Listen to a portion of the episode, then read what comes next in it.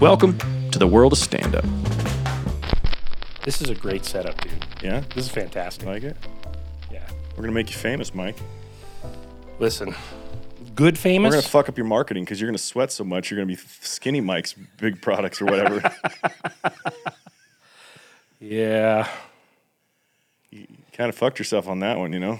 Unless it's a different part of you that's the big part. Well, the thing is, is I was Big Mike when I, before I was big. You know, that was something my nephew started calling me when he was a little kid, and it just stuck. And I don't know. okay. Yeah. So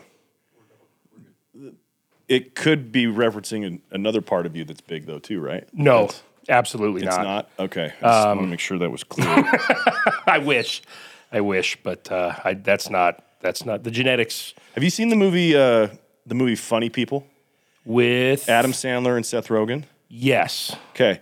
This moment right here reminded me of a scene in that movie because Oh. if you recall in the movie, I don't know why I start off a lot of my episodes describing movies. I've done it for Sausage Party. Now I'm describing funny people. I- I- I Adam actually- Sandler is like a massively successful comedian, Right. super rich, whatever. Right. And uh, he hires Seth Rogen to basically re- help him write jokes yeah. and be his opener when he goes to Yeah, do what he's doing. And uh, Seth Rogen's jokes are always about farting and being bad in bed and Right. everything. And so Adam said Sandler says to him in one scene, he's like, Are you trying not to get laid, dude? Is your whole is the whole point of your act to not get laid? And I just that- thought about that. I'm, I'm like, is it is it another part there, Big Mike? And you're like, Nope, It's- absolutely not. I wish. Well, listen, I believe in uh, I believe in honesty and transparency, and I don't want to misrepresent myself in any way, shape, or form. Okay.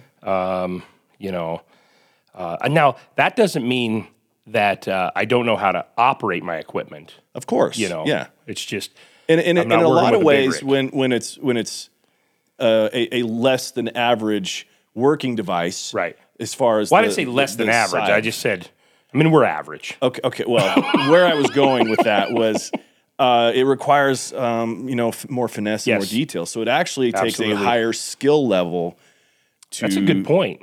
be average Yeah, no, that's a good with- point. You gotta with your be- cock, so Oh, oh, we're just gonna come right out. well I, and ha- I say- didn't want there to be any questions about this because we're talking about the male anatomy Yeah, and uh, that's true. and his moniker of uh, Big Mike. So It's well, yeah. The um, when I got named Big Mike, I actually asked the kid because I didn't think I was big. I said, "Why do you call me Big Mike?" He was like this five year old kid. He goes, "Cause you're big." he's like, "Well, Father Roderick, I thought, no, Sorry, he's, that- he said too soon? All right. No, he goes, he goes, he goes, because like when you walk in a room, it's big. You're big. He was always excited. You know, I go, oh, okay, well, I think he had some uh, parental issues. Maybe, maybe I filled a, a role there. I don't know. it's possible. You know. You do have a warm vibe. Thanks, man. Yeah.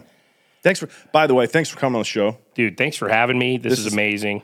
Mike or Michael Roderick. Oh, Mike's fine. Mike Roderick, Yeah. owner and operator of Big Mike's Car Care Products. Big Mike's kick ass detailing products, car care Dude, products. yeah, I said they're on the wrong. No, it's fine. no, I, I forgot the coolest part of the name, which is the kick-ass part. Yeah, that was when uh, it was actually my my uh, artist who does all my all my design on my labels and stuff that came up with that, and because I said some, I used to, one of the things I always tell people is, "Hey, keep kicking ass," right? And she goes, "You should put kick ass detailing products." For the record, you've never told me that, but I've never told you to keep you kicking never told me personally to keep kicking maybe ass. maybe it's because there's nothing like you just do it. Like That's I don't have to remind Continue you. your story though. I just want to make sure that was clear. Since you always, I'm going to make that. sure to to rearrange that. So, but I, but I remember like we were talking about it, and there was a person that said, "I don't know if you put that on there, you know, that might that might offend or alienate some people." And I just thought, well, then we're for sure doing it. Yeah. Like that was it. the stamp of approval for Well, me. that guy probably has never bought car care products either. for sure, he has never bought car care products, and kind of overthinks the marketing process a little bit. And and I just Maybe you should start a subline for that guy and, and call it like Beta Bills. like less than impressive car Beta care. Bills, less than impressive. Small mics, not so shiny wax. No, we don't want to say small Mike because we we want them to own it. Like this guy's a beta. Like he's just Beta Bill. Like I'm buying Beta Bill's products because I don't know they kind of Be- work. I guess. Beta Bill's not so shiny. We don't really want to make a big deal out of it. I'm Yeah. not trying to show off. That's the guy. Yeah. Beta Bills. My car care products are. Eh.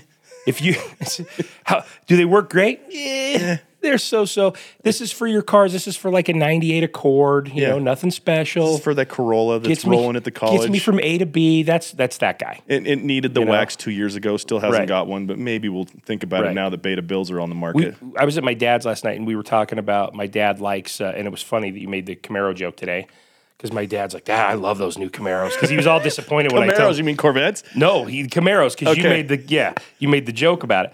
But I said he goes. He, I, I told my dad that in 2024 the Camaro's going away. He was all disappointed, like, oh man, I probably won't have one by then. And and he goes, well, Well, they don't disappear. so I said you can get a used one. And he goes, and he and I go, he goes, well, there's no, you know, it's okay. There's no really utility with that. Anyway, I go, yeah, people don't buy those because you can fit groceries in the back. Yeah. That's not why they're.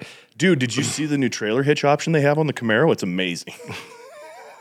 You know, and it'll tow up to a 5 I'm- foot. I'm gonna get one for the lawn care business. It's gonna have my, my mowers behind it. Dude, there is a guy in Vegas. I'm not shitting you. He runs a pretty successful mobile detailing business out of a Mustang, really like a late model Mustang. And I, I've talked to him. He buys some of my stuff. I go, why don't why don't you just get a truck? He's like, this is it's a yellow Mustang. It's very flashy. I'm like, okay, well, that's dope. literally took out the back seats, put a I mean, it's had a water tank back there. I'm like, okay, I think you've not helped the resale value, but maybe that's not what he's worried about. So Well, it's a marketing piece at that point. Yeah. Because it, I mean, we're talking about it here. I've never met this guy. I'm like, See, that's hilarious. and I'm also wondering, so can you get a trailer hitch on? it? Can you go to U-Haul and have them put like a tow package Bro, on the you back can put a trailer Camaro? hitch. If you got, you can find some dude with a welder. You can get a trailer hitch on anything. Okay. Have you ever seen people towing like, like I had a lady. I don't live in West Valley, dude. uh, true, that's true. But That was uh, a Salt Lake joke, friends. so for my Vegas friends listening, that would be uh, that would be like Hendertucky. We call it like that's old Henderson, so West Valley. So yeah, they'll get that joke. Um, Hendertucky. Hendertucky, they call it. That's a mouthful. Yeah, it's it's quite the place. They have a their high school out there is literally called Basic High School. yeah. We're not even trying to name yeah, it, like dude. and and listen, I know I'm going to have friends that listen to this who have attended basic high school, and offense is meant. I'm please take offense to this. So Dude, how shitty is that if you were the valedictorian of basic high Right. school? yeah, yeah, yeah, yeah. Do they have like mediocre college that they go to after being in basic high school? You, it, the the crazy thing is, is like sports wise, like their baseball team, they're they're legit. They slap? Yeah. But the you know it's basic high school, and now it's basic. I think it's like basic academy of the arts or something. Like they've they've tried to rebrand it, I but it's think like you have basic in it. It I think that name is more offensive than if it was like Redskins High School or right, something. Like that's right. Yeah, Jeez. yeah. That Talk is about underachieving. Yeah. And uh, but I mean that's one of those if you do like go out to a baseball game, like my kids go to Green Valley High School, and so when they play, that's a kind of a rivalry, right? When you go out there, like tho- those parents will fight, like they'll fight Oh, over. sure they will, dude. They'll fight over you chirping at. I mean, it's not just friendly chirping out there, so you know you got to be careful. But we have that here, and So they're like the really, they're just that's so basic. yeah, it's so basic. You guys are so basic. So basic. I'm gonna get some flack for this for What's sure. next? Extra high school? That's Andre Agassi Academy. We have that too. Okay. Are you serious? You have Andre Agassi Academy? Okay. Yeah. I didn't is he from Vegas? I didn't know that. I think he is from Vegas. Um, and then, uh, yeah, and then, and then that one was for like it's kind of like for the underprivileged kids. Um, but they, in all fairness to that, they do a good job. He he puts out a good product. I, you know, the kids turn out to be pretty good people. So okay. yeah, That's Anyway. good.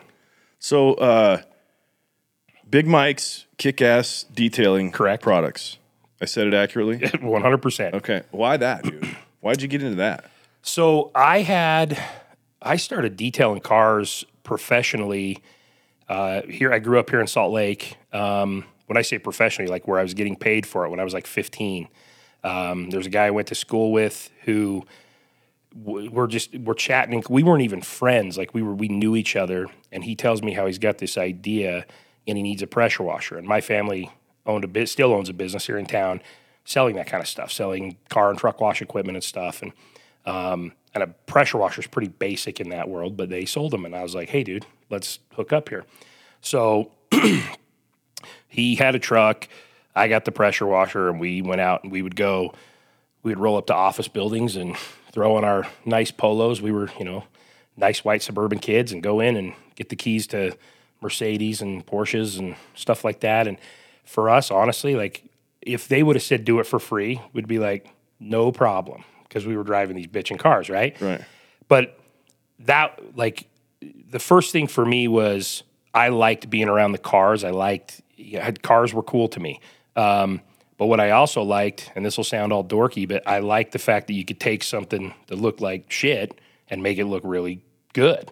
And people would come out like it was this big dopamine rush for me for somebody to come out and be like, "Wow, my car looks fantastic." Maybe I wasn't Yeah. getting that at home, so I got it from some random person at a title company who paid me to wash their Mercedes. You know, Right.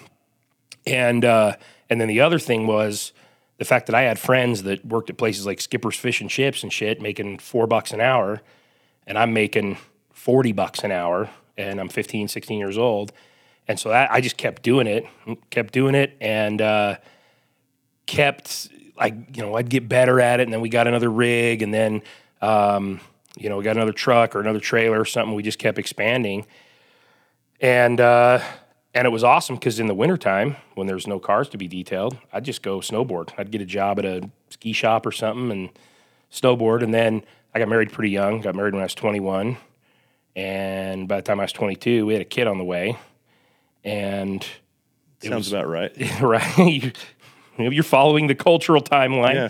And uh, it was starting to get like, hey, this is really cool. In the summer, we make a lot of money, and then we don't make anything in the winter.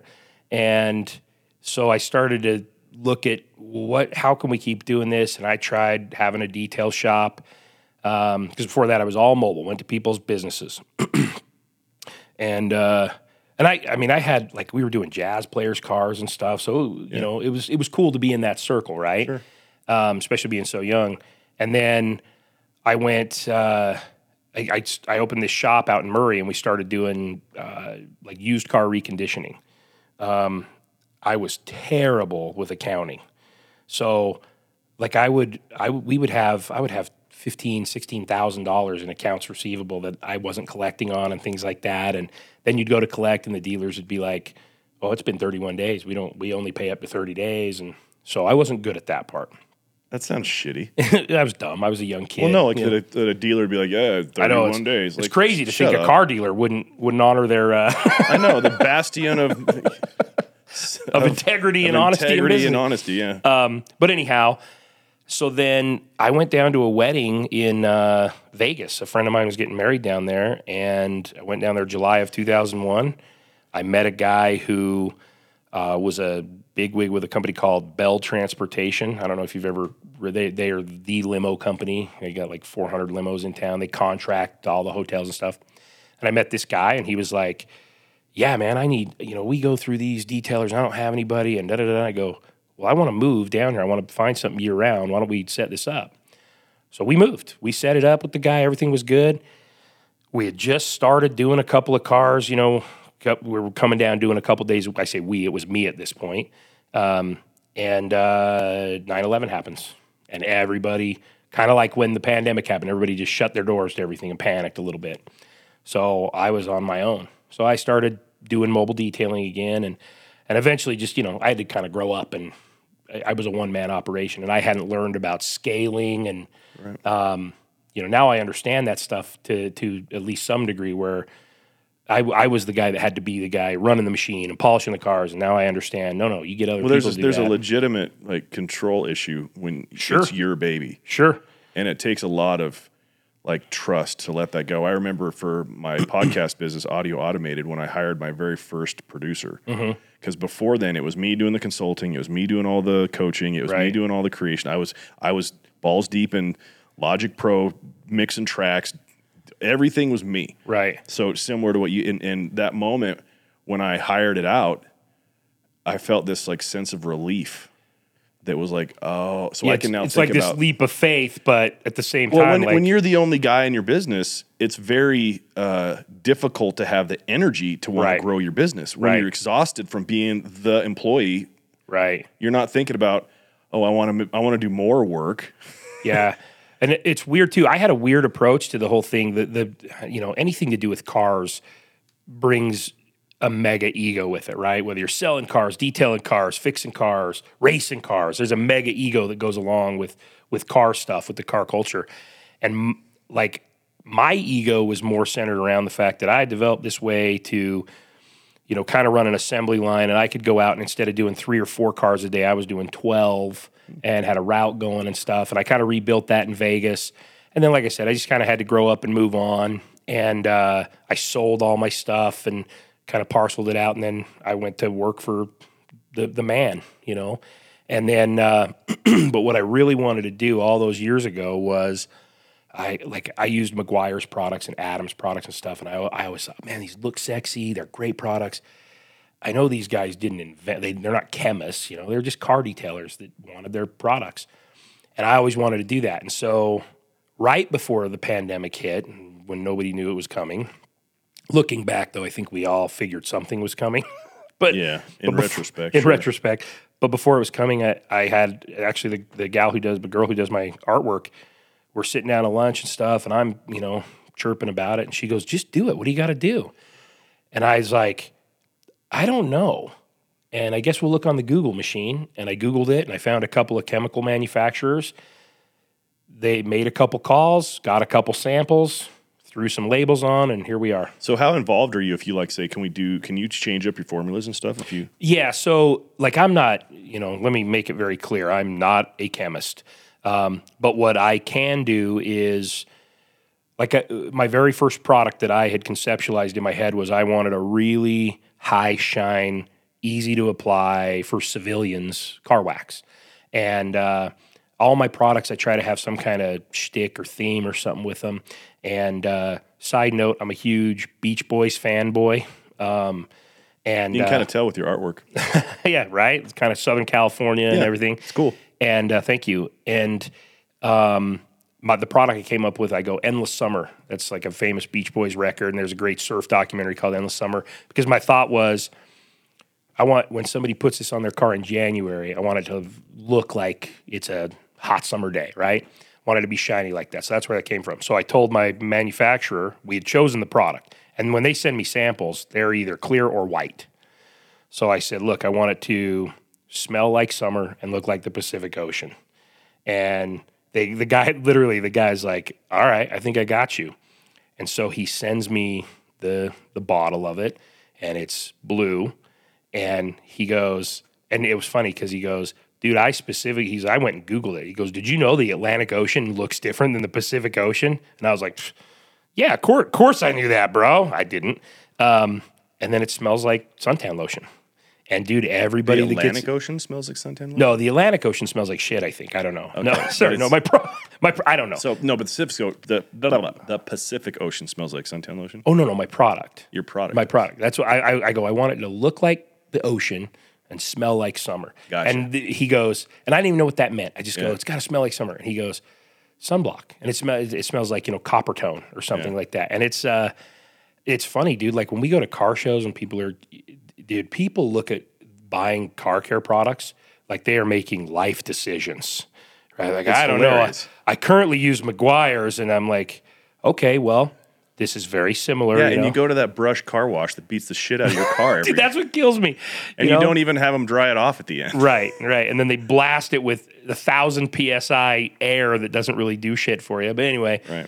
um, but yeah, I put that in people's hands, and there it, and it does it. Like I don't know if it takes them back to a good memory, hanging out at the beach or whatever. But people like that, and Well, that's dude, I've I've done videos like I've used your your products Yeah, on my car, it.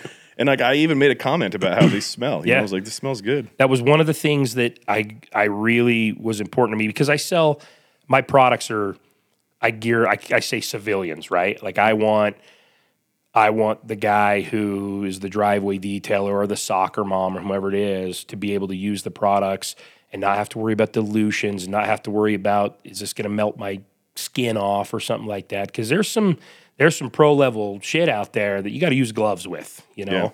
Um, and uh, like you have a pretty high end car that you don't run that to just anybody's car wash right?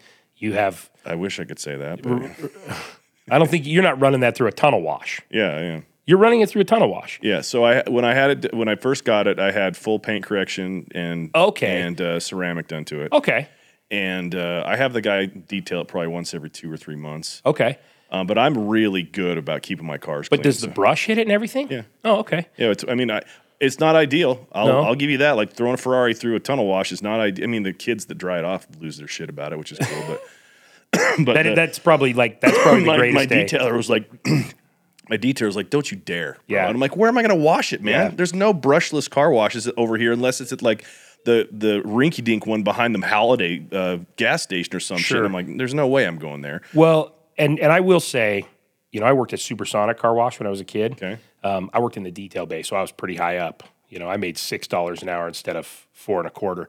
Save some for the rest. Um, I was us, elite, bro. right? I was elite, and uh, it, it's interesting because the the technology has improved quite a bit. I mean, it was basically Dawn dish soap back then. Yeah. But you know what you can do in most of those tunnel washes is you can tell them leave the brushes off and just do the chemicals, unless unless because you keep it garage and stuff, right? Yeah, it's my car's rarely dirty. Yeah. It's usually just dust. So you can you can tell them leave the brushes off and it'll just do a soap and a rinse. Yeah, yeah. I wonder how that would work. They just they push a button and the brushes don't. Well, no, I wonder and- how what the quality of it would be. I'm gonna try it though. So here's the reason the brushes. We're gonna get a little nerdy right here, right? Okay, let's Mm-hmm. talk. Right. The reason the brushes are there is they have to agitate the soap. Like, Right. you know, you've probably in your life had dirt on your car and the hose won't get it off, but for some reason you can rub it with your hand and it all comes off. You have to agitate it somehow. Yeah. And, you know, again, I'm not a scientist, but it basically, when you drive down the road, your car creates static electricity, and that's what makes dirt molecules stick to your car. And so you have to break that somehow with agitation. Um, but if you're keeping it garaged, and you know, just this is a little coaching for you. If you're keeping your car garage, all you guys out there listening, and you just need you just need it blasted off, tell them leave the brushes off. Okay, I'll try that. If man. you have, and and that's people have like roof racks and shit. Tell them leave the brushes off. You know, and you should be okay. Uh, especially on your car. You know, if you're, if, you know, your car's not something that you're putting four thousand miles a week on and out there doing your route sales job or something. You know, No, like my I mean I drive is. it every day, but it's it's just my off my home is two miles away. so Right. it's- So it's not getting too dirty. And and the other thing is you said you had paint correction, you had ceramic coating. They'll tell you, listen, people are gonna hate me for this that sell ceramic coating. Um, it's ceramic coating, so it can withstand brushes from the car wash. If it couldn't, it'd be kind of bullshit, right? Well, that's well, that's why I, that's why I'm because well, here's the thing: is it also um, I noticed this. I've I've done that to every one of the cars that I have, Right. And uh, we've had a, a garage space issue recently because we bought two cars and Mm-hmm. we're selling the other ones off now. But I had my Range Rover parked and the sprinklers kept getting it, but the ceramic it doesn't do it doesn't mess it up. yeah. There's yeah, no it won't, it won't, or anything. It won't penetrate. Can we say penetrate? It won't penetrate. I don't know. Can you? want to make sure no no rules about that. It won't penetrate through where like the the water spots, the minerals in that shit starts etching into the paint and stuff. I like heard that. that the the one that I had done was like a five year Yeah. ceramic. Like yeah, was- and- and if you have it professionally done, I mean, there's shit you can buy at AutoZone that I can assure you is not. It should never come in a plastic bottle. You know, ceramic should come in a glass bottle um, or a or a metal metal bottle. Um, they're very small because you don't need a ton. Um, and and yeah, I mean, if Dude, I need to hook you up with my detailer because uh, he, it's it's Goat Shine.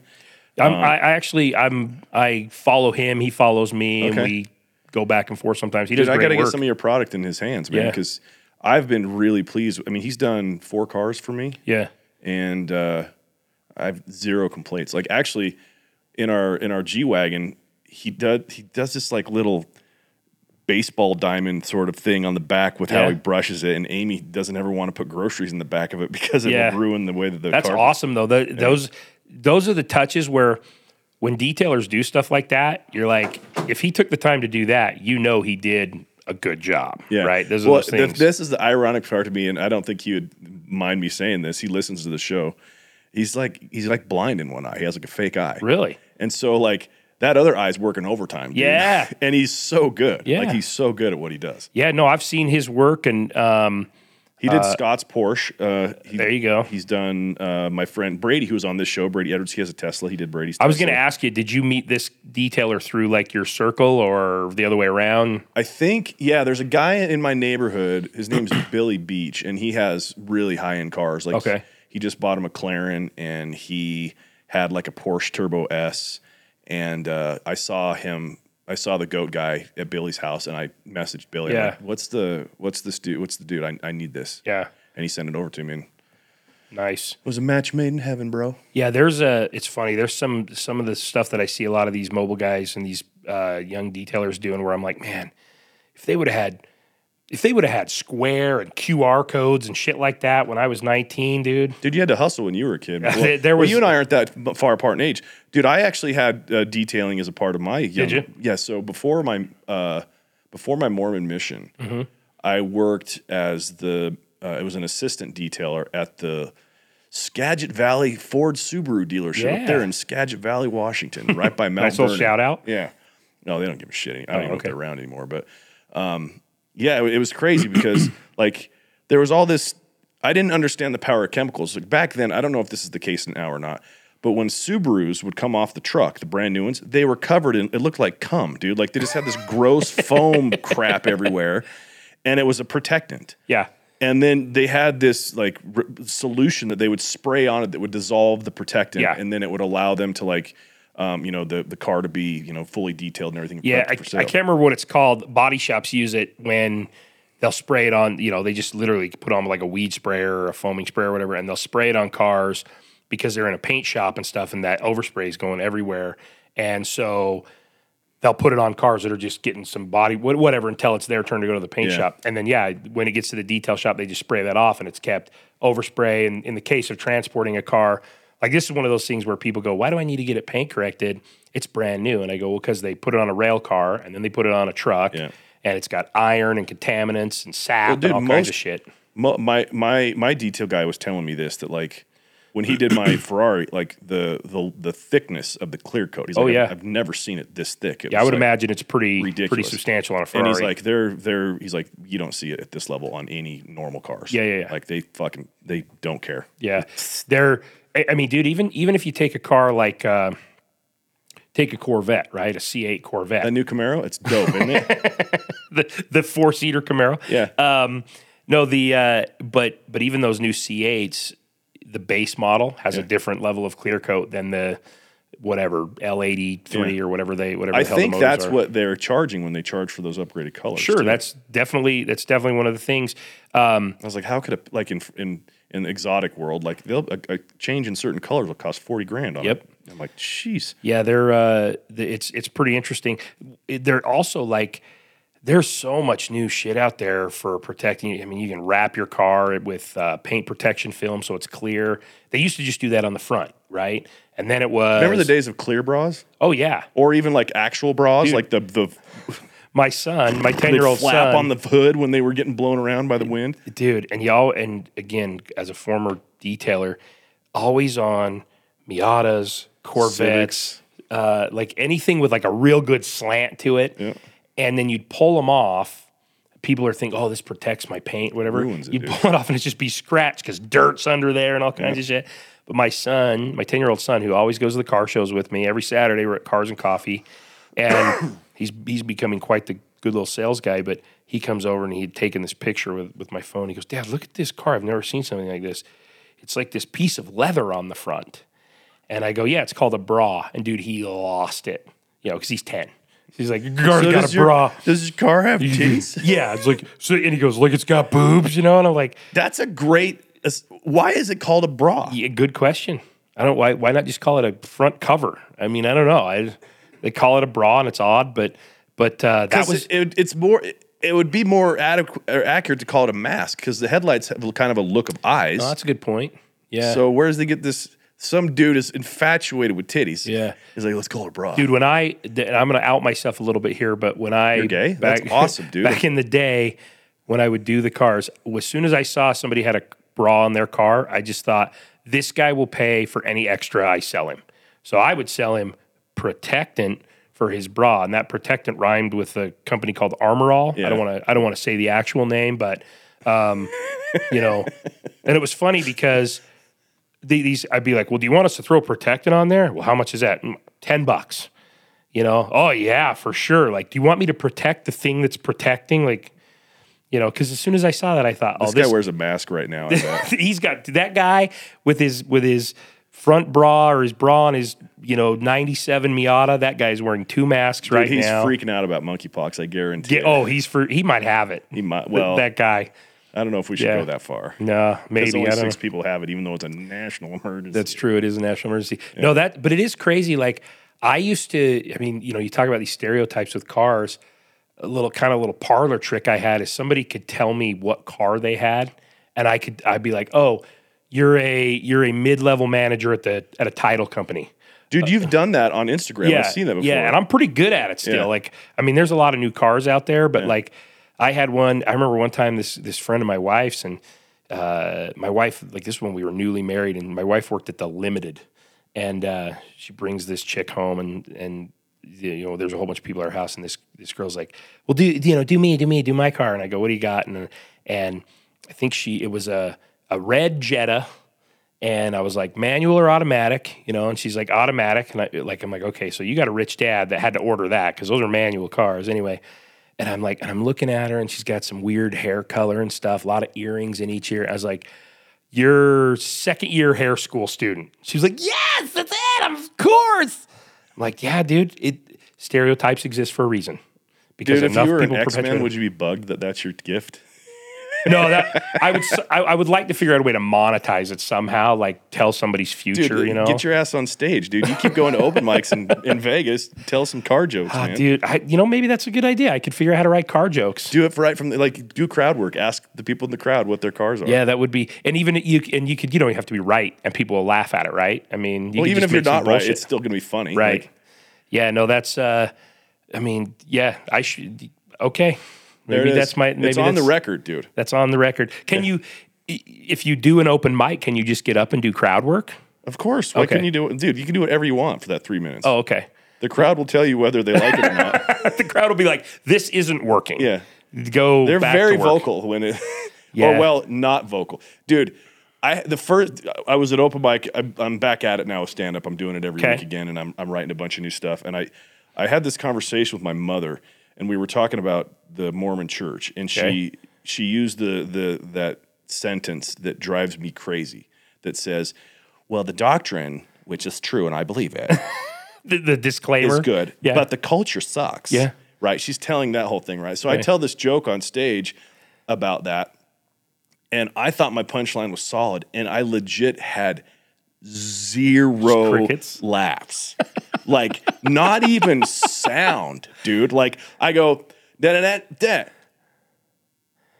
And I sit there and I go, oh wow. Like I said that into the mic. I go, nothing. yeah. And I go, I'm doubling down. And then I went further into it and I had like, I got a little bit of laugh after it, but I didn't think that would be the place where they were going to hold back. So, do you think it was? Is it one of those things where? I think it was a shitty joke and it just didn't. oh, okay. it I was gonna say it doesn't land I, well, I, and I, I was, I'm working out this stuff. I mean, that's the whole point of, of, of an open mic is that it's batting practice. right. I, I go the, reps in. which the irony is it's the worst place to do batting practice in, you know, metaphorically speaking, because it's the, the crowd is having to deal with a ton. yeah. It's like a new comic every three minutes. Right. And so it's it's not like they're settling in. Like part of the arc of of watching live comedy is you start to kind of understand the person on stage and you Uh-huh. get into like you you they get funnier if they are funny. They get funnier along the way. Sure. I remember um, it was the very first time I headlined. I had this experience happen in the middle of my set. So I did an, I did 45 minutes, 50 minutes my first time, and uh, I had this joke in the middle of my set where I was talking about my wife being a Pilates instructor, Right. and I didn't think what I was going to say was considered a punchline, but it got a reaction like a punchline, and all I just said was like, "Well, that's not funny," and that was it. And it was just kind of this passover to this other part of the joke, you know. And dude, it got like a like a like an applause break. Sure. Like they were, and I'm like, "What the fuck just happened? That's not the funny part," you know. And then when I I've headlined several times since then, and it, you, you'll get that like the crowd. You got to start strong, but like they they warm up to kind of your way Yeah. and they laugh at more stuff than just the setups and the punchlines. It becomes more of like the experiences. So open mic is hard to replicate that just because you don't have a lot of time. Yeah. But you can, yeah, you can go do crowd work and open So, mic. so the is it typical on an open mic three minutes? Is that pretty No, much? well, that's just what Wise Guys Comedy Club does. Um, and there's some brilliance behind it. Like I wish there was more, but the brilliance behind it is that y- you have to be ready, Yeah. and it goes quick. Yeah. Like if you're up there, Three minutes is not a lot of time. Yeah. So in order to prepare to do an open mic for three minutes, y- you've written some jokes, you've got some punchlines, you're doing your thing, and it also allows from like a comedy club standpoint allows for more people to try it and for more comedians to be on stage Okay. which makes the crowd bigger because you can have we i mean at wise guys i think last wednesday they had like 35 comics that went up Oh wow. so you have a lot of people, which means they're they're buying beers and nachos and everything, Sure. and then they bring their friends and and then for the more it becomes a little bit challenging though when you are trying to like write full bits and trying to put them into a Yeah, because a bit set. could be three minutes, right? dude a, dude a bit could be eight minutes Yeah. like that's a good You're one. leading them down a path, and it's yeah, like and so you're you're you're doing that work in front of the stage to like squeeze the juice, like to squeeze the fruit and see if it's gonna work. Right. Because certain things don't work, and you don't know that until you test them in front of a crowd. When you go to like bar mics, there's and, and here in Salt Lake, there's several bar mics, and you can get five minutes, eight minutes, ten minutes. okay. They're harder because they're a bar mic, and sometimes you got fucking Monday Night Football playing in the background, and nobody gives a shit Right. or the entire crowd is nothing but comedians and so they don't care Yeah. to listen but regardless you have to get into that sort of rep of saying your your joke in a, in a certain pattern and you know intonating certain things and working on your setups and your punchlines actually this podcast and the work that I do on social media kind of hacks that system Really? I'm so used to being required to say a, an articulate thought and to be funny. When we do these shows, I'm cracking jokes. We have a segment called, uh, you know, current events where we're gonna, you know, make fun of some stuff, and and it's it's it's the same sort of thing that I can kind of gauge even in my little small group of people here, like if it's funny or not, and then I could take that and try it in front of a crowd. But Do you uh when when you talk the open mics, like that's one thing I noticed because I I like going and watching the open mics. I think it's uh I think it's you you, you compared it to batting practice, right? Yeah. Like when I I'm, I like UFC and I like the jobbers. You know the, the the the main event's awesome, of course, whatever. But I like the guys that are literally fighting for their their paychecks, right? Right. I mean, this here's a guy that you got a you got a guy that he finished his shift busting tires at Costco Tire Center at six like, "Oh, p.m. shit, and got over the MGM Grand to fight Yeah. at seven thirty, right? Like, so I it kind like of sucks that that's a reality, but I get it. it, it is right, but but uh, they're it's that kind of that same thing when you watch the open mic. Like these guys are the grinders and the and the and the the jobbers in that, and there's there's a lot of them where you're like, dude, this is really funny, original stuff. There's a lot of them that get up there and it's like, oh, good, more dick jokes, super, dude. Wait, they tell dick jokes at those open mics? Are you serious? it's Is that a thing? and it's you know it- or or you know it's whatever they get up i mean we were there one night and uh it was like three comics in a row there was a chick and two dudes and and their whole shtick was either Trump or Biden bashing, and I'm like, you, you just did the other guy's jokes. Like, you guys want to compare notes before you get up or something? I don't know how it works, but but uh, and none of them. And here's the other thing: none of them were funny. You know, it's like it's like, dude, I, I feel like Jimmy Fallon did that joke two weeks ago or something. You know, dude, I don't doing know. political jokes right now, especially, is very high risk yeah, because it's very difficult to do good ones. Uh Uh-huh. And a lot of times, people won't even laugh at a good one just because it's about the guy they hate. yeah. Polit- politics are very polarized. Yeah, yeah. I will give a shout out to this guy. Shane Gillis is one of my favorite very funny. comedians ever, dude. Is he, the, he's a guy that got fired from SNL Yeah. before he started SNL, right? Yeah, well, he got hired, and then some idiots went looking through his podcast stuff, and he Right. made some Asian jokes that were pretty off color, and and uh, the woke mob went after him and got him fired. right. But he's actually it's it's turned into a benefit. I, I actually hosted the shows when he came to Salt Lake the last time, and so I was able to meet him and Okay. and uh, you know befriend him a little bit, and he actually he's doing this Killian Reeves or uh, Gillian Keeves skit sketch show that he does for YouTube Okay. and it's I mean it's full TV production quality. It's really good and good it's fucking hilarious. Yeah. But in his stand up, he does a lot of like Trump jokes. Okay. But he does it in a way to where he doesn't pick a side.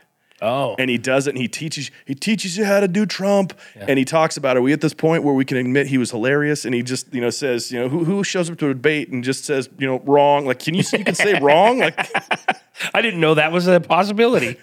dog face Ted, wife, your wife's a dog face Ted. Like he just, he's so funny in how he does it. And uh, he's the most unassuming dude ever. Like he's Right. truly brilliantly funny. And so um, when I look at doing politics jokes, I, I look at that as the standard. Yeah. Like you can't do hacky Trump, red orange man bad jokes Right. and expect people because there's a lot of people in this world that are Trump voters and like the guy that you would never know. Yeah. They keep it shut because it's so risky to have Right. people think like you would actually you have the the lefties that are like, oh, I mean, I'm Trump, I'm Trump, Trump, Trump, Trump, I can't believe it. And, and you're just sitting there going like, well, I'm never going to tell him I voted Right. for Trump. You kidding me? Yeah, you're like, no, I, I just, I, I thought his economic policies made more sense. I, I wasn't, I'm not a racist. I just, I just, I whatever just it liked is, his, right? I just liked his tweets, man.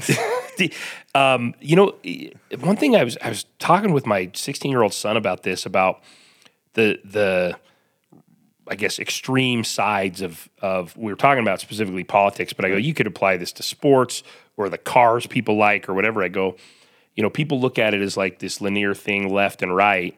I go, really, it's more of a cyclical thing, and the left and right of the next to each extremes become the same thing. It's a circle, yeah. I go, I go, it's a really odd thing that these two ends don't realize they're the same person. You know, Yeah, I- with I- with a di- with one's got a MAGA hat and one's got a Biden bumper sticker, but you're the same person, man. and only one of them has a job. So, ayo.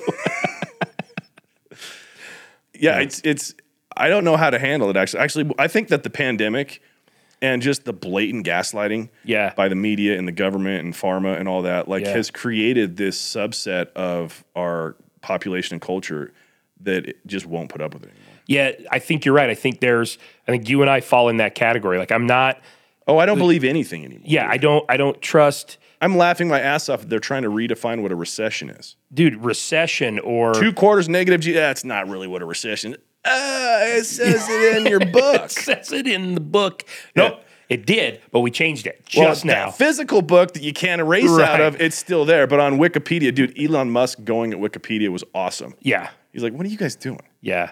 And It's- even there's like there's that Fox News reporter Peter Doocy that went at the press secretary. The, saw that. and he's like, "You're trying to definition." She's Yeah. like, well, "No, we're not." And he's Yeah. like, "You literally have changed the definition every other time it says this. Now you're saying it's not that. Well, it's not that. It's uh, like, oh my god." Yeah, And- it's you know what it's like for me is uh, uh, you, I'm sure you're a fan of the Chappelle Show, right? Of course, dude. It I I say I'm like we're being Rick James right now. Like, man, why would I put my feet on that man's couch? So, anyways, yeah, man, fuck that guy's couch, right? Yo, couch. and you're like, wait, what? I mean, th- and that's that's one of the best scenes ever in a TV show because there's no cutaway, there's no pan. He's just standing there, takes a bit, and he goes, "Yeah, I had my feet on his couch." yeah, I mean that guy, rich, rich motherfucker, thinking he's got a nice couch, you know, and you're like. Cocaine's a hell of a drug. Yeah, and, and dude, when when I sit up, when I see them, like that guy Peter Doocy, he's asking him a question like, "We never said that." Anyway, here we are redefining a recession. You're Yeah. like, "Are you well, dude, it was James even- right now?" No, the funniest one wasn't the recession one. Was he asked? So I guess the Biden administration has started up or restarted up construction of the border wall on the southern border. They- they were never gonna build another. They were never going to build it. Like you have clips of Biden saying, "We're never going to do that." Not another And foot will the be built. immigration shit has just been a nightmare for the Democrat Party because it's literally just floodgates open. There's Mm-hmm. all these issues, especially right now where they're trying to, you know, force vaccinations and have there be all these health regulations Mm-hmm. specific to monkeypox and COVID and everything, and they're just going to let them walk right through. right. Well, we're not we're not rebuilding the wall. We're fixing the mistakes of the past registry.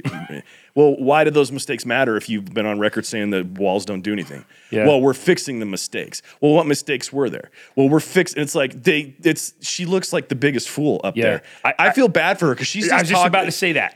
They're all puppets, dude. Yep. Those pre- any of the press secretaries, left or right, it doesn't matter. They have to do the bidding of the Yeah. big guy. Yeah, because you, I mean, you can see it in her face. She doesn't believe it. You know, you made you you. uh Can I reference a post you made? Yeah. About uh, kind of the kind of duplicitous people, right? Oh yeah. Um, I one last night that I did. it. yeah, and dude, that resonated with me because um, and my wife and I were talking. I said, "Watch this." Bryce is talking about, and and uh, I said, you know, this pandemic really exposed. I mean, I saw it with friends and family and stuff that where I was like, that it's it's showing how I guess a easily duped you are, It- and and I think it's you know like my parents, they're baby boomers, right? Your parents are baby Yeah. boomers, and they were taught to believe the adults because adults wouldn't lie to you because adults have your best They were very structured. very structured. And now even, you know, like my mom, my mom who my mom's like what she what she referred to herself like a reformed feminist. She's like, I bought into all of it.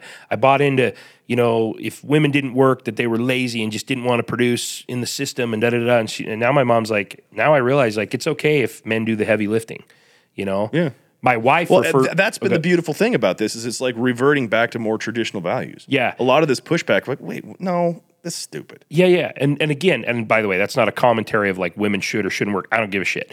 But my point is, is absolutely should. but but well, it should be based on what somebody wants to do, Yeah. not based on if you don't, you're not, and this and you know, and and you know, my wife, she refers to herself as the world's worst feminist because she's like, my my wife's like, she wants to be June Cleaver.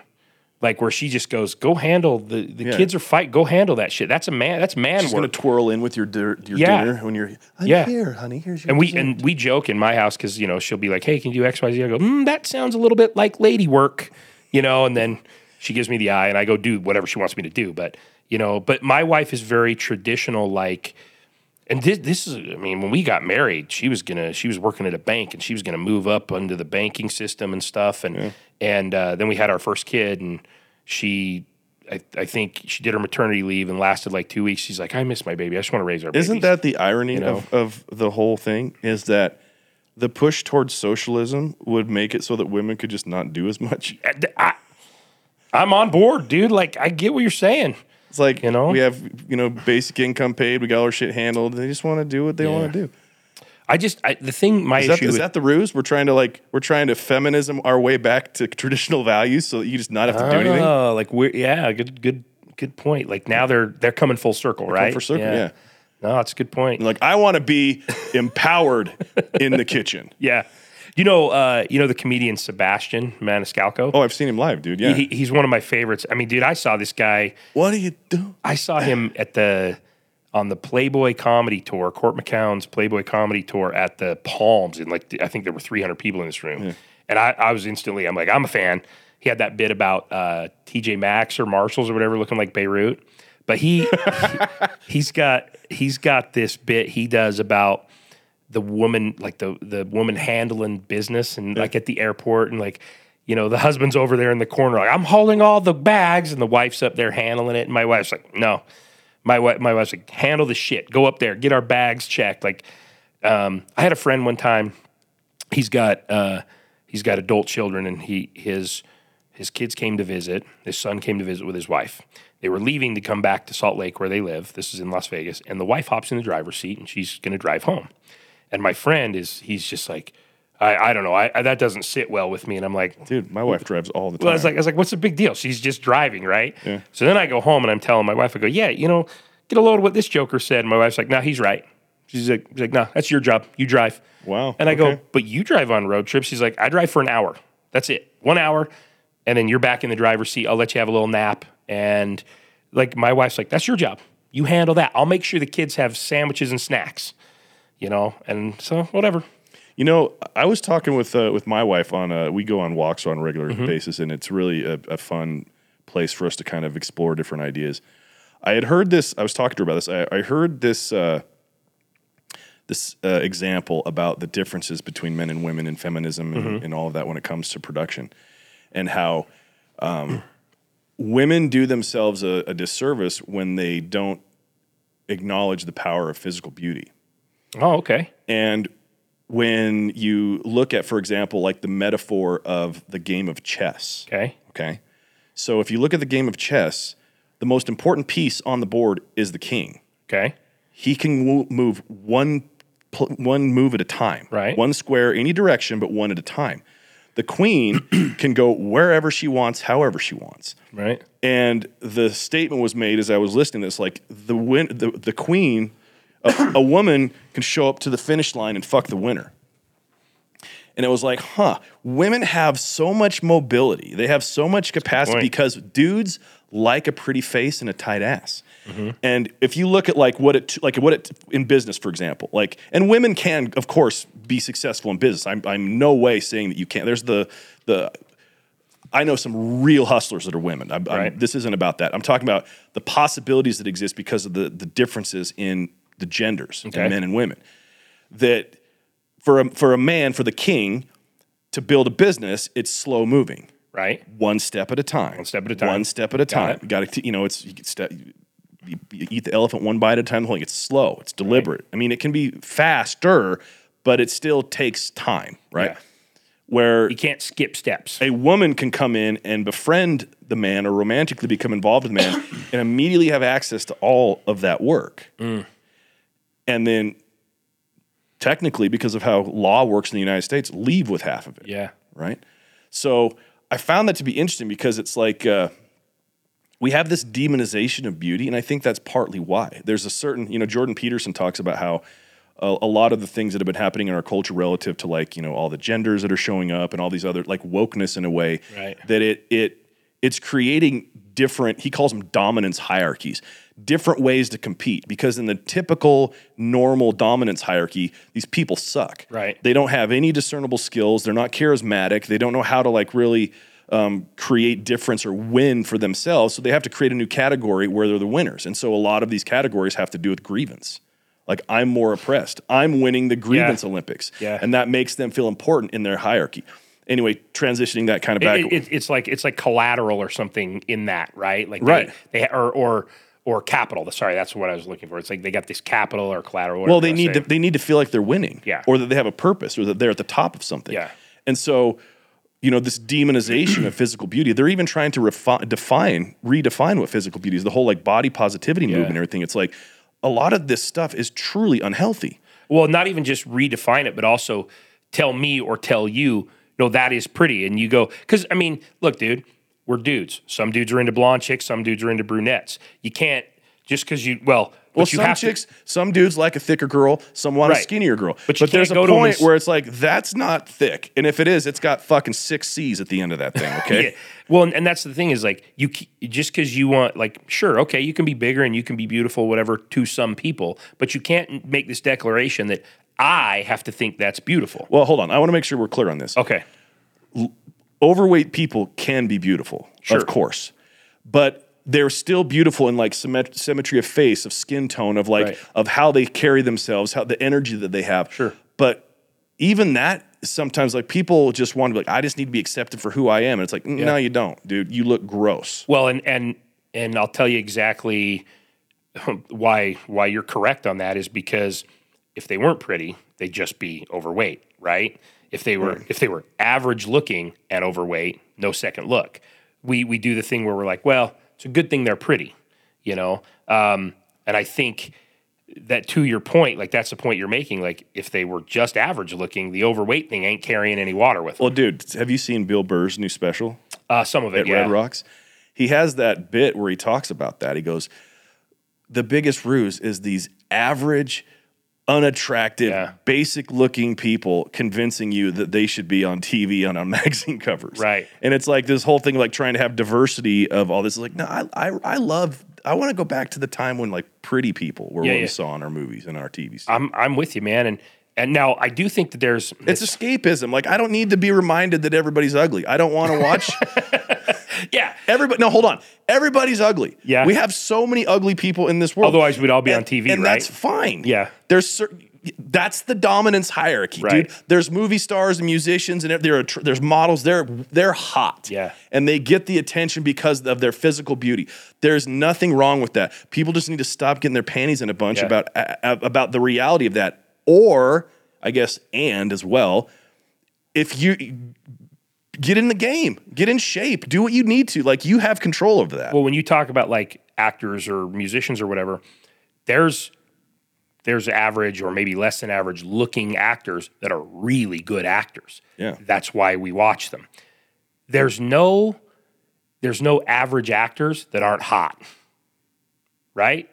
There's no average, there's no like there's musicians that are ugly as shit. Al Pacino, ugly dude. ugly dude, but he's a tremendous Awesome. actor. So he that's that's his ticket in. Yeah. There's I mean, you know, there's it's kind of the same in comedy, dude. There's very few like really attractive comedians. yeah, and and I've also the, and I don't know if this is a good or bad thing in comedy. You would know better than me, obviously, but like there's a lot of uh, self-deprecating humor in Yeah. comedy. You know, I uh, uh, I used to like Ralphie May. You know, rest He was so peace. funny, dude. He was funny, but he had to come out of the gate acknowledging his Yeah. weight. well, when right? you weigh 600 pounds, Right. you, kind of need to do but that. he had to come out of the gate acknowledging that. So it was like, I know, and we'll make some jokes about it. and for the record, it was a double hinge gate. it was it was French doors. yeah. Um, but but he was also I thought he was funny without like his not fat jokes were funny. Well, that that know? what you're what you're what you're you know discussing here is something that is it's been an interesting thing that I've noticed, and it's it's low hanging fruit. Yeah. When the fat guy goes up and talks about how fat he is Yeah. and how he can't get laid and how nobody wants him, it's like people laugh. Yeah. But it's almost like a mean laugh. They're like Yeah. laughing from a malicious place, like that guy. Like, ha. but they feel okay about it because he's the one saying it. And it's like the only other way to get away with that is to be the like if you're not fat or unattractive or there's not some discernible way to like you know that you need to point out you know Right. you have to go the other way you have to go super arrogant Yeah. and be funny about it Yeah, that's a good point. There and there are those. There are comics. There are musicians like that. There's actors like that. Um, yeah, the, I mean, the act or the musician thing is is very interesting to me. There's a lot of really good looking shitty musicians, but there's no shitty musicians. Or sorry, there's no there's no average looking musicians that are shitty. They're they're top tier level musicianship. You know, Tom Petty. Tom Petty was probably the ugliest man that ever stepped on a rock and roll stage, but he was a tremendous musician. he still plowed stevie nicks man Did he? oh yeah Really? Dude she was a hoe she was such a hoe Dude, I watched a Stevie. document. I dude and dude, Fleetwood Mac is one of my favorite bands Yeah. ever. Do you realize how much drama was in that band? Oh, she sure. fucked everybody. Well, she was she was a witch, dude. Okay, so no, she she had a relationship with with Lindsey Buckingham, the Right. guitarist, and she, I think she fucked the drummer too. And then she fucked Tom Petty, and she fucked. I think it was. Uh,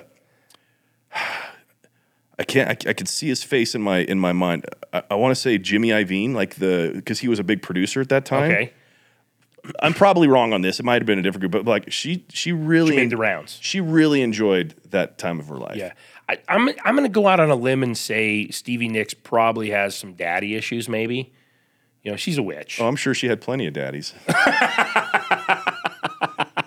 I'm I'm probably I'm I'm kind of a music snob, and I get like I'm probably you know I'll I'll say things like I don't think Stevie Nicks is that great, and people are like, excuse me, she's fantastic. I'm Well, like, there's it's her. I, Fleetwood Mac's great, but I don't know what Stevie Nicks yeah, is I. I was I was never uh, like a Fleetwood Mac uh, fan until about a year ago. And Oh, then- really? and I think it was that stupid Ocean Spray guy on the TikTok that Oh, had yeah, dreams, yeah. and I'm like, that's a great song. And I started with more maturity diving into their catalog. Yeah, they Fleetwood Mac has a song called Tusk, and it I've said that's the perfect song. I got to listen to that one. Then. That's a great song. Live is better. Well, I, I was Amy and I were joking about this. Like I'm at this age now where I don't have biases against any music anymore. Like I Oh, used to be like country music sucks. I'm like, no, there's some country music Yeah. that's great. And there's some rock and roll that's great, Yeah. and some that sucks, and there's some rap and hip hop that sucks, and like Yeah. there's every genre has shitty music. They also have some great ones. So, Yeah. You know, we've been we have this this uh, habit where every night it's usually every night we'll go. We have a really nice back porch, and we'll you know the sun sets there. We have the lights, and we'll I'll sit there and smoke a cigar, and and we'll just talk shit. We'll have the you know the Bluetooth speaker out there listening to music and everything, Yeah. and it's been a fun thing. But but anyway, back to the whole Fleetwood Mac thing. Like I laugh at how. You know, the main songwriters for most of their songs were either Lindsey Buckingham or Stevie Nicks. Yeah. And when they were in the relationships uh, together, like some of those songs about breakups and everything, like It's heavy duty, right? yeah, and like Yeah. imagine the fucking band having to show up and be like, Stevie's like, I got a new song, and it's like, might as well say Lindsey is the biggest asshole ever. Well, imagine Yeah. being Lindsey. Like, Yeah, he's like, really, I guess bitch? I'm to get up. We're going to go on tour, and I'm going to play this every night. really, bitch? We doing this? And he's like, you know what? Checkmate, girl. Like, and he goes and writes his own shit. Yeah. He's like, go your own way is his song, you know. I thought like the the bass player and the drummer were just like these two fucking idiots, and then the drummer's like, I think I need to get in on this. Yeah. That's why you got to be like Motley Crue and just write very, uh, uh, you know, v- kind of borderline violent songs about women. Um, and then, and then write a song called Don't Go Away Mad, Just Go Away. Like you literally say, Yeah, we wrote a bunch of song, songs that objectify women, and then why don't you get the hell out of here because I don't I, care. really, I, I really want to get to know Tommy Lee in person. he seems like an interesting dude, Well, right? dude, I watched that Hulu series about him and uh, Pamela. Oh, okay. I didn't- I thing didn't there watch it, but it's pretty tape. interesting. The guy that, dude, it's such an exaggerated caricature of it. He seems like a total douchebag in that sh- series. There's a hilarious part of that though, where like he talks to his dick. Oh yeah, yeah. Like, and it's like his, you see his dick, and it's Yeah. like talking, like it's talking to him. And I'm like, oh my god, they went there, dude. Yeah. the iconic Tommy Lee dick. It's Yeah. got bars. It's spitting. I'm, that's not a way to describe it. he uh I work I worked in a, in a as a bouncer in a club in Vegas back in the early 2000s and he there there was this one night where he was in the club and then Vince Neil who lives in Vegas he came and it was like this big thing like we can't let, we can't let them be by each other. Can't let them because that was back when they were not they're, friends. they're beefing. you know when they clearly had enough money at the point um and then they obviously ran out and had to go back on tour four more times. But it was interesting like like uh, they're like you got to make sure that they don't sit by each other or whatever. And uh um and you and then it's kind of funny because I, I think about it and i go why don't like don't they have enough money to just go who gives a shit? I mean what are they beefing about right? I don't know but I'm going to go out on a limb, and I don't know any of this by uh, for fact, but I'm I'm going to guess that they might have had uh, substandard spending habits when it came to managing you think so their tremendous wealth. I I have a I have a friend that uh, works as a bankruptcy trustee and handled a particular rock star's uh, bankruptcy, and he's like, so the band he's in is a corporation, and the four members of this band each get one hundred thousand dollars a month as a salary, a month. Okay, They hadn't toured in several years, but their music was iconic enough. And he goes, $100,000 a month. And we're doing his second bankruptcy in eight years. how do you fuck that up? I don't know. And he's like, dude, he has art that he purchased for tens of thousands of dollars that's not worth $1,000. But oh, it's Hunter Biden stuff. like, like artwork, like this isn't real artwork, dude. Yeah. You just bought this at a swap meet when Dude, that's a, that's a napkin from the local IHOP, dude. yeah. So That's funny, man. I don't know. But, and I don't, I, you know, I could say who it is, but I don't No, know. well, you tell me off mic, and yeah. we'll, we'll keep it that way. But anyway, Dude, that's hilarious, man. so when are you, uh, uh, are you, are you doing anything in Vegas soon? I don't have anything on the books yet. Right now, my my focus has been truly like trying to build a fan base through this podcast. Yeah. How, how, how is it going? Because I'm a fan, obviously. I follow it. I listen. Here's it. It's not. It, it's going well. It's growing at a slow pace. Uh-huh.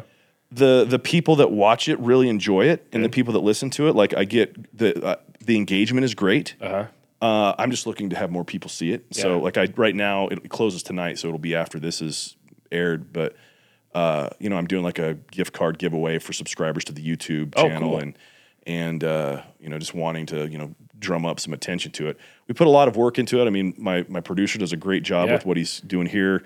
Um, I feel it's entertaining. Like I have a commitment to have interesting people um, come on the show, and it's lighthearted. There's nothing formal about this. I mean, Right. we've talked about everything today, and and uh, you know that's kind of the whole thing we do. You know, like we're going to do current events here pretty soon, and Yeah. and just I just wanted to be. Uh, I know that this is ostentatious to say, but I don't care. I wanted to pattern it after Joe Rogan Okay. and be like, I just want to have great conversations. Yeah. I'm a good conversationalist. Yeah. I'm not a stupid person, so I can hang when it comes sure. to smart people. I can hang when it comes to funny people. Um, I can lead if I need to, if something's dragging, and, and be just fine and have it feel seamless. And so, I think I've had I've had feelings about the possibility of this show being a monster. Yeah. Well, I think you know it's you know, you know people go I, I want to do a, a show like Joe Rogan, but then like you said, well, can you hang? Can you lead if they're not interesting or whatever? Can you can you crack wise? Can you do that?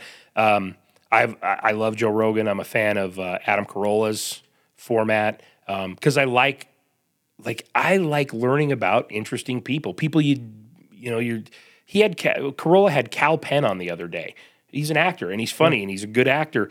They didn't even they talked a little bit about his acting chops, but they were talking about I didn't know he worked as a as like a staffer in the White House under Obama. I didn't realize he had done all these other things, and I found that really interesting.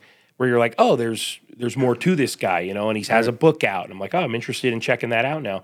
Um, So I think you're on. I you know I I say I think you're I think the we should track, spend more time on this show talking about this show. I think that'd be a great idea. Well, I'm, that's all right. I didn't mean to. I'm just saying. I'm, just saying. dude, I, like fucking what you're lo- I fu- no, I, I appreciate it, and like, and you you've been very gracious with me as far as like you know you you shared my stuff, you've you know given me feedback, you listen. Oh, man. So I, it, it it matters a lot. This is it's And I look up to you. I think I look up to you. I, you're you're doing what everybody talks about doing, and you're doing it. You know. thank you. So like you. Everybody wants to be everybody wants to be a major league baseball player, but nobody wants to go get their reps in, get their chops in. Right. And nobody wants to be out there swinging at 5 a.m. getting 500 hacks before they go to school when they're 15, you know? And you're doing what everybody wants to do. For the So- record, I don't get up at five to swing a baseball. No, no, but you're I know what you're saying. I'm, but you're building the thing that I mean, we're sitting here in a studio, right? Uh, most people most people buy an SM57 mic and that's as far as they get with it. And they record one thing and they listen to it themselves and they realize, "Oh, I'm not that interesting." Where it's like, maybe you're not, but you know interesting people, start interviewing them, you know? So, hell, go have a conversation with Speaking your that, 80-year-old when are you grandpa. going to have your podcast there, dude?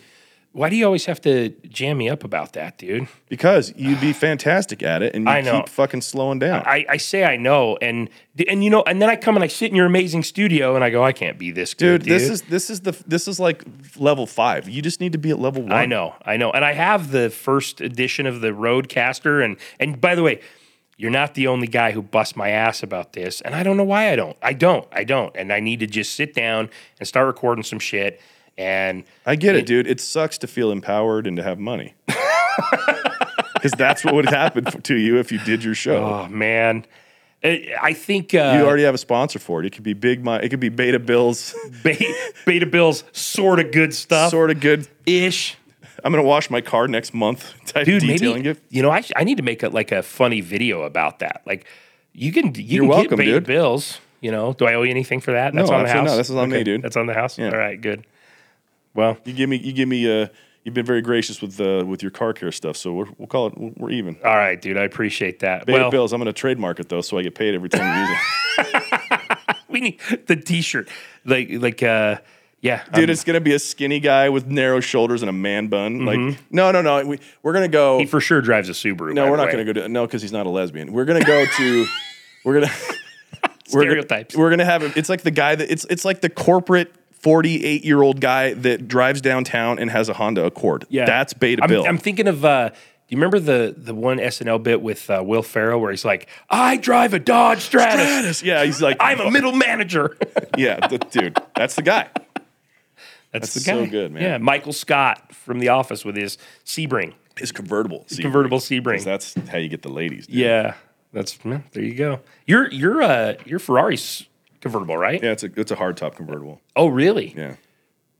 The dumb question. I know. It's com- hard top, like it it goes into sections. Yeah, like or the- you don't have yeah, to the- pop it the- off no, and the- store it somewhere. Okay. the trunk pops up and it like oh, goes okay. back there. And, nice. Yeah, it's a really good looking hardtop and a really good looking. Yeah, yeah, yeah. I like that.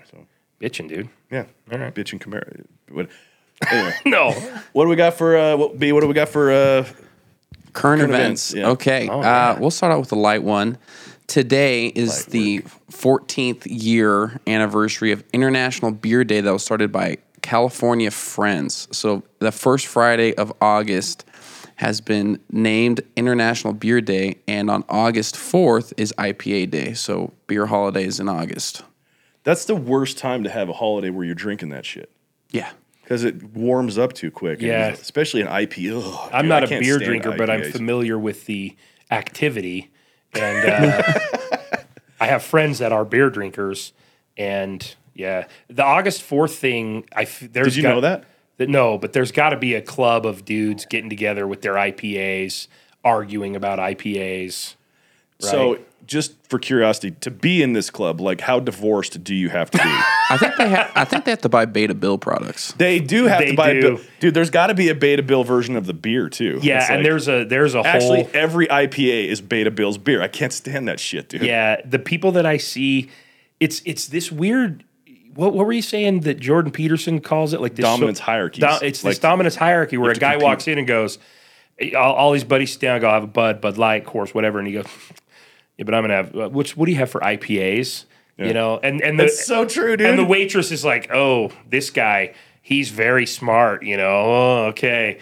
And she's she's gonna be like, okay, that guy's got no respect. They they laugh at him behind, you know, back of house. They're laughing at that Dude, guy. I I used to have a joke in my act where I talked about how we're like this close to the era of a dick sleeve.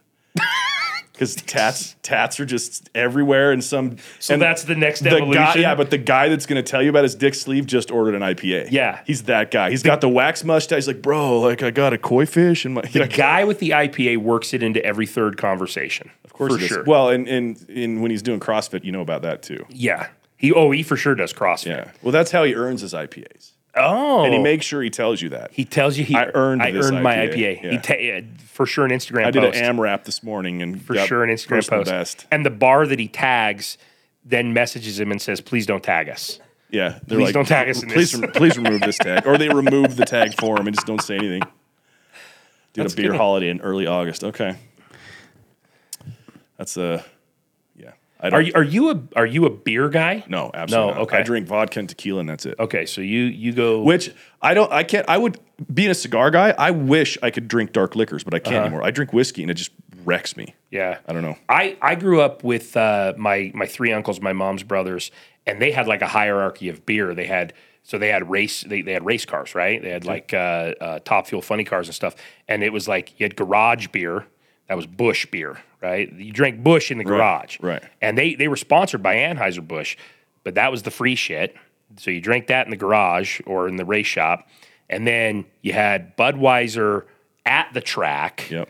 Um, and then you had, I think, I think it was Bud Light was kind of like after the race was over and everybody's Because you got to hydrate. You got to get. You got to your, hydrate, you gotta right? Get your electrolytes. and it was up. like there was this weird like hierarchy of beer. But I'm like a 13 year old kid, and I understood this hierarchy. You know, so like when I became an adult, even though I don't drink beer, and you see somebody drinking Busch, you're like, oh, garage beer, got it, Got it. understood. PBR. Yeah, get it. So Yeah, dude. I I uh, when I do drink beer, I'll drink like a shock top or a like a blue moon, and then I'll just put an orange in it. And usually it's around Oktoberfest. I love going up to Snowbird during Dude. that time, and I'll drink two good times at Oktoberfest, right? And uh, well, that sometimes makes me wish I was more of a beer guy because when you go up and you drink a full, like two or three full steins of beer, you get drunk. Yeah. and it's fun. And you're at that elevation, like it hits quicker, and Yeah. it's kind of fun with everything up there. But and then you feel like shit the next day because you're all bloated. And So you go up on a Sunday, call in, call in sick No, on Monday. Well, no, I I can't call in sick, so I have to do it on a Saturday. So you go Saturday, okay, yeah. that works. Saturday's the best day for Yeah, Oktoberfest. Plus, if you go Sunday, you might see people from church. dude, I don't then see you're in anybody trouble. from church, dude. No, they're in trouble. I don't go oh. to church, dude. Yeah. Remember, I live in Las Vegas, so I I occasionally, almost every week, break the Sabbath um, because I want a soda or something like that. But it's funny when you see somebody that you attend church with hitting the video poker machine, and I go, and then I just I just walk out. I don't want to have a conversation with him. I don't want him to know that I saw him. It's uncomfortable Well, for me. and plus, you're probably embarrassed that he saw you walking out of you know the Spearmint Rhino, and that was a bigger deal than you don't you don't walk out of the Spearmint Rhino on a Sunday. You go in on a Sunday. It it's early Monday morning when you walk out. So I heard, anyways. I heard. Uh, I, yeah, know? that seems like one of those lores you'd learn in Vegas. what else you got, man? So, in the lovely state of Florida, at 4:40 a.m. Thursday morning, a truck carrying 10,000 frozen turkeys combusted and was caught on fire, and they pulled over and they lost 10,000 frozen turkeys just combusting out of nowhere. Hmm. no, Okay, so no accelerant. No, not not what the, according to the article. It just what what caught on fire? The trailer carrying the turkeys. it could have been one of the freezers that electrical Dude, see, airs. when I hear stuff like that, I hear about like the all the different food processing plants that are going up in flames, and I'm like, this is It sounds like a con job, right? yeah, it Yeah. sounds like some smoking the bandit shit. You know, Yeah. that sucks. I bet you it smelled good around that place though, like all that burnt turkey, dude. Uh, I don't know because those turkeys are wrapped in plastic. Good point. Ooh, Yeah, that's- I- I but it's Florida, I tracked my statement. so in Florida they may just throw they may throw the turkey with the plastic in the deep fryer.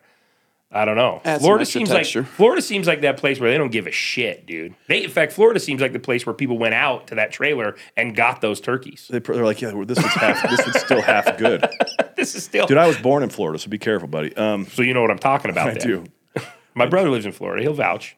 Actually, I've been considering like, dude, Florida seems great Yeah. lately. Like, Well, you get to be an adult in Florida, that's for sure. Well, yeah, in like South Southern Florida, it's basically like northern South America, like because it's there's so many there's Colombians and Brazilians and Oh, okay. Venezuelans and Dominicans and Cubans Okay. and everything's there. Nobody speaks English and or or everybody speaks other languages as well as English.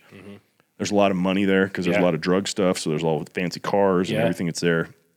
It's very beautiful, but um, I kind of like what's been going on in Florida when it comes to like their. St- Anyway, we'll talk about that. I got you. I got you. What, what else you got, homie? Burnt turkeys, love it. A man in Toronto moves into a new apartment and finds a string cheese that is uh, marble, fl- or not, excuse me, that is not marble flavored. It is a, oh, excuse me. So he Reading found is hard, huh? reading is hard, man. Uh, man who is trying to flip things, like they do these different challenges on social media. They like find a random item, they try to flip it. So this guy put up a billboard in Ontario saying he has a marble flavored stick of black diamond cheese string that he's trying to trade his way up to some other thing, but pulled out a whole billboard ad to see what traffic it can generate to trade. Dude, So how this bored dude- are you, dude? Yeah, this dude's invested in this. For, like, I feel like a Craigslist listing would suffice. I've seen, I've heard I've heard of those challenges where like they say you have this item to start with and you have to flip it and flip it and flip it. And yeah, flip like it. the paper clip and the guy trades it Yeah, up yeah, or whatever. Yeah. but so it's a marble flavored cheese stick. Yes.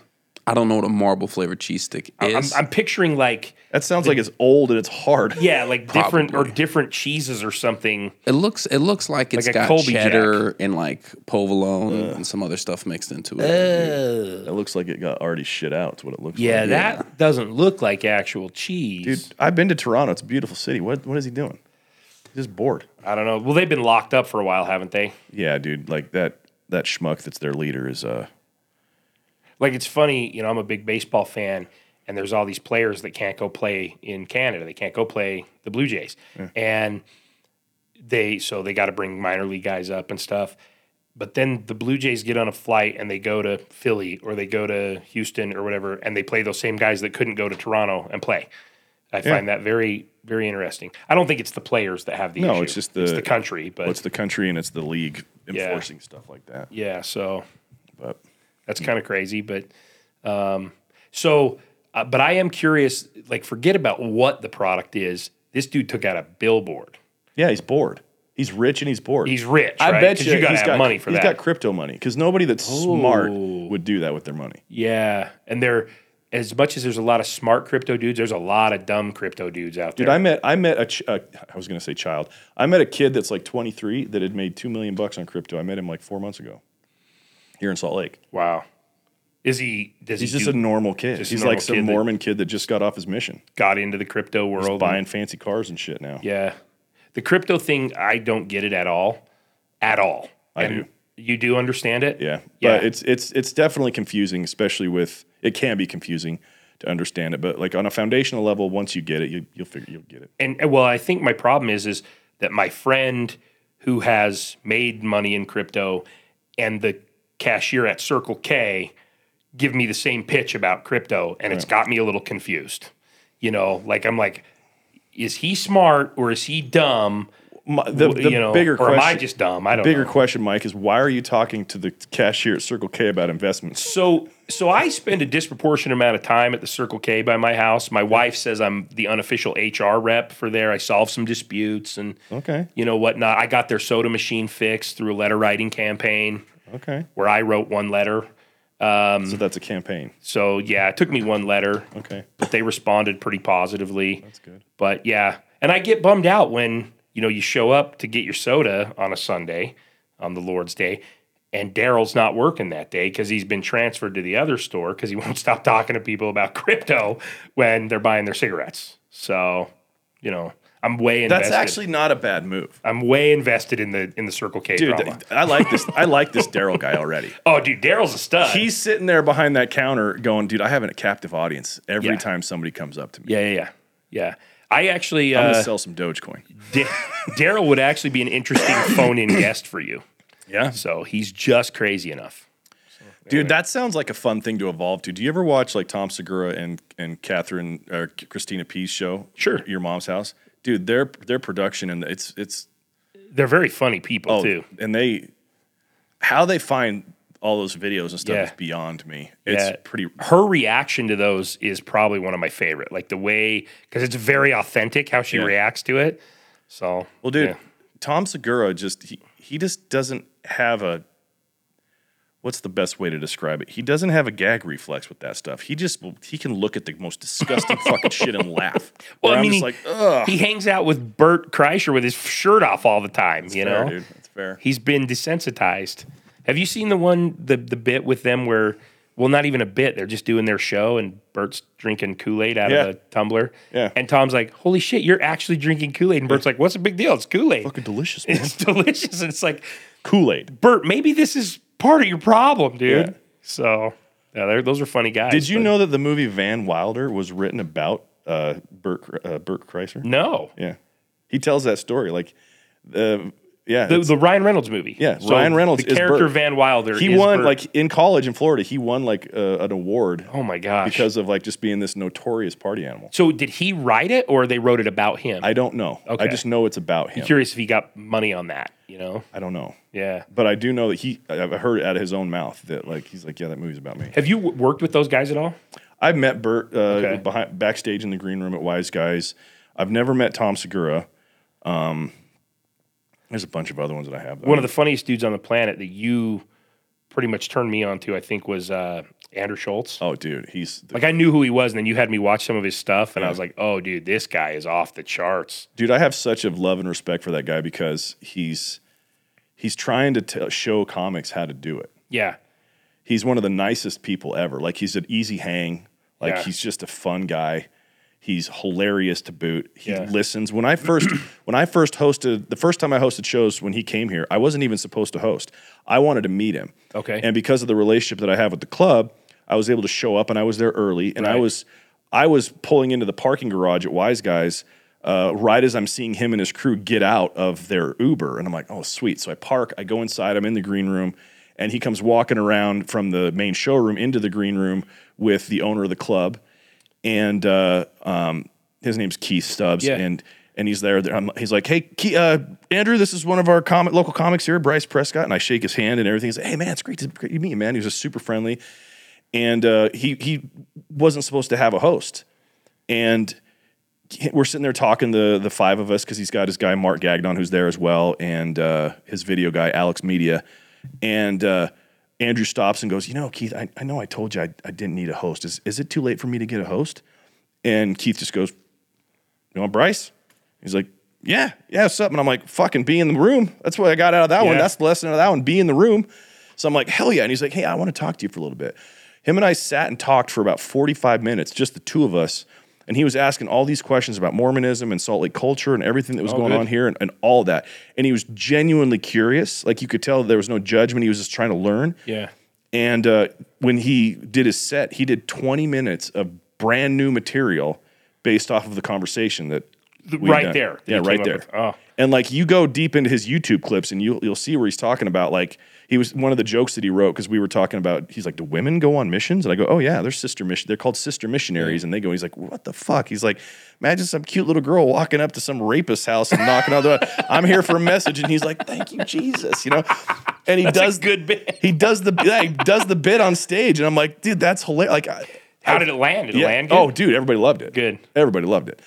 Um, but yeah, dude, Schulz is his. It's been cool because like he, his his special infamous, they they wanted to cut out two jokes that all he of had his, written. yeah, two jokes, right? Two jokes, and he's it. like, "Fuck no." Yeah. So that he had to give his money back. Yeah. And uh, the at last count, he said this on his uh, his Instagram was that he's tri- tripled that back. Yeah. So it was it was a better move. Well, and even it. then, I was reading where somebody tried they tried to hack him and and shut it down. Like they don't. And and I I don't know what are the two jokes? Do you know? Are they are they yeah, he does he does one so about bad that they shouldn't be out Well, there? he, he's put them on his Instagram, and they're hilarious. One of them was about um, Ted Bundy, and Well, who know- doesn't like a good Ted Bundy joke? well, it's because it makes women look stupid. He's like, he's like, you, you, you ladies are stupid. Like he had a tan Volkswagen Bug. Like that's what he drove. that's and he going goes back to the car thing. That's a rapist car. Well, dude, here's the funny thing though, is like he didn't actually have the funniest of the punchlines, in my opinion, in his special. I saw him do that joke when he came here, Uh-huh. and he was talking about how um, he goes, I had to, I watched this documentary with my girl, and you know he killed all these chicks or whatever, and he's like, but there's one that he didn't kill, and he's like, how good was that girl's pussy? And he's like, laugh. he's like, cut that can you imagine this girl? Like they're they're like, oh, y'all bitches got killed. Hmm, that's too bad, I guess. Hmm. but then he was he had another part of that joke too, where he was saying that uh, that he's like, I watched this documentary, I'm learning about this guy. He's like, I, I had to learn how he did it. I had to learn what, what would get these girls to get into a tan Volkswagen Beetle, you right? know? And go for a drive. And he's like, and when I found out, I realized all these girls deserve to die. And he's like, here's the line, ladies, you ready? My car broke down. Can you help me fix it? He's like, I've never driven into a fucking garage and had a woman come out to help me to fix my car and not been like, no, I'm good. Like, yeah. that's uh, so. That's what got him. That was one of them. Well, that the bigger part of that, he didn't. He did part of him in a special, but the bigger one that he cut out, and the other one was an abortion joke. Okay. where he was talking about, um, he was saying that, uh, um, you know, it's it's your body, your choice, all that, and he's like, you know, because I, I just I just don't want to heat when when we get up to you know the pearly gates and St. Peter's there, and and uh, God's like, you know, why are you killing all these babies? And the dude's like, oh, we, I don't know. and you know what's crazy about that is, the punchline of that joke was, is, is oh, that's not the punchline. No, no, he, Oh. he does more, and then he's like, he's like, chivalry ain't dead until that baby is. Oh, I think I did. See I'm gonna that pay for those sins, even when I'm. You're gonna pay for your sins, even if I'm paying for your sins. Oh man, he uh, it's it's crazy because like, dude, I, I I remember watching like George Carlin when I was a kid, and I feel like he would get canceled now, which is funny because that's the same. That's literally the shit he was making. well, dude, of. Chappelle says it perfectly. He's like, people have brittle ears; oh, that's good. they can't hear it, they can't handle it. Yeah, and I don't know. I mean, it doesn't make any sense to me why, but I guess I just got thicker skin. I don't know. I I'll, I know. I I figured it out. You want to hear it? Yeah.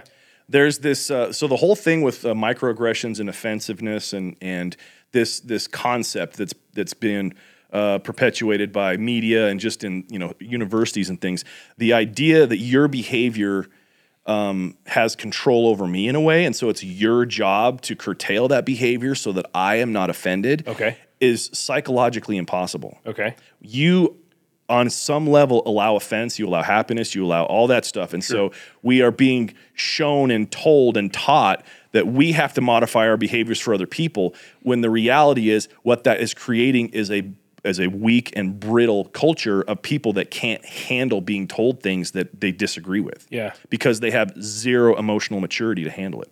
One of the biggest ways and best ways to be successful in life is to control your emotions, Yeah. to have absolute discipline over your thoughts and how you feel about things. And the idea that that's a reality is so foreign to so many people in our world right now. Like, you Yeah. can't control those things, they just happen. Oh, no, no, no, you can. Yeah. Oh, dude, You- I'm I'm as guilty as anybody on that. Well, Like, most people are because it's we've it's become acceptable to be able to like freak the fuck out about something and have it be that thing's fault. yeah. And psychologically, that it's backwards. It's like, It, it's why would one person be more offended or less offended because of the same thing? Do you think so? So then, I guess my my question to because I, I agree with with your statement or with your theory on that. What's the what's the end game? What's the payout for whomever is pushing that agenda? What's the, I don't, I don't know that, but just controlling I- everybody. I think that it's something to do with like yeah, with manipulation. That if you can get people to believe it's a, it's like a cycle. If you can get people to believe that, you can get it to be questioned to what an actual woman is. You Yeah. can get it to be questioned like you know the idea of you know, um, you know, sex reassignment surgeries for seven year olds. I Yeah. mean, you, all these things are, are perpetuated in the same sort of foundational uh, misinformation about how we are how we're built. yeah. Anyway. Yeah. That's I, I agree with you a thousand percent. I just and and I I mean, good gravy, man. I've been I got I got adult kids. I mean, I got a 23 year old daughter who's married and has a baby on the way, and I got a 10 year old son and, and everything in between. And it it it sounds cliche, but I'm like, dude, they are coming for our kids, man. Yeah. And Well, dude, my my daughters are that way. I have a I have a Yeah, we've talked. 19 and 17, and it's heartbreaking kind of where they're at. They live in Oregon, and they got all that in their face. Yeah, and my my younger daughter, she'll never that. she'll never admit this, but she has said to me before that if you're just straight and white, you're boring. yeah, isn't that crazy? Yeah, Like so. th- How's that privilege working out? A little boring. so I, I remember um, uh, probably one of the best examples of us like that is uh, Chastity Bono. Yeah. And, and I go, imagine being raised in this limelight. Both your parents are, you know, your mom's tremendously talented, your dad's riding that coattail. and he's a shitty skier. you know, not a very good skier apparently. Um, Too soon? but he's but he's in the limelight and he's got some talent whatever they're famous people Yeah. and then here you are you're just the kid of these people and i don't know if it's maybe the pressure that everybody feels like you need to be as good as your mom and you're not or your mom maybe your mom was too busy to get you into the singing lessons or the acting lessons or whatever it is and there just comes a point where you're like well i grew up around this but i don't have any of it but if i were all of a sudden something else.